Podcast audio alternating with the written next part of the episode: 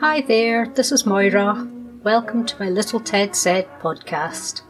There's a new story every Saturday, so subscribe and you won't miss them. And if you can leave a rating or a review, that would be fantastic. Bye for now.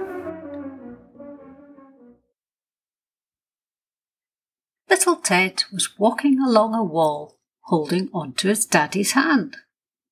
He was stepping very carefully so he didn't slip, and he felt excited to be up higher than usual. Look, Daddy, there's a pink plant. It has very big flowers. Yes, it does, little Ted. It's called a hydrangea, and it's your granny's favourite flower. And look over there, Daddy. That house has sunflowers outside it, just like ours. Little Ted liked to walk along this wall because it was fairly wide and flat, although he did have to squeeze around the occasional lamp post. Right, little Ted, you'll have to jump down now so we can cross the road, said his daddy. Where do you think would be a safe place to cross? Remember, you have to stop and look both ways before you start crossing. Not here, little Ted said. There's too many parked cars. I can't see if anything is coming. Very good, little Ted.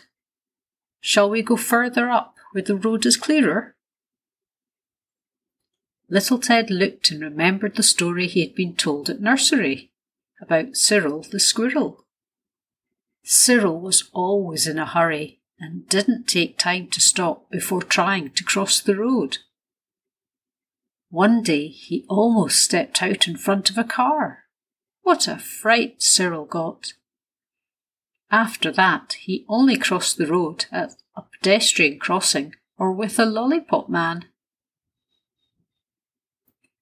I see a lolly man. We should cross there, little Ted said. Well spotted, little Ted. Let's go and say hello. Although I think their proper name is School Crossing Patrol or Crossing Guard. Hello, Mr. Lollyman. Is this a good place to cross the road?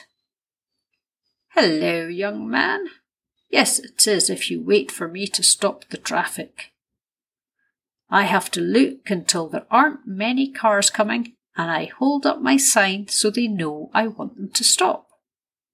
Do you see the word on that sign? It says stop. What happens if they don't stop? Little Ted asked. I'll let you into a secret, said the lollipop man. See that black area on my sign under the word stop? If a vehicle doesn't stop, I take a note of their license plate number and I write it there on my sign with chalk. Then, once I'm finished for the day, I can report them to the police. The police take failing to stop very seriously and will speak to the driver. Little Ted and his daddy waited patiently until all the vehicles had come to a stop and the crossing guard said it was safe to cross.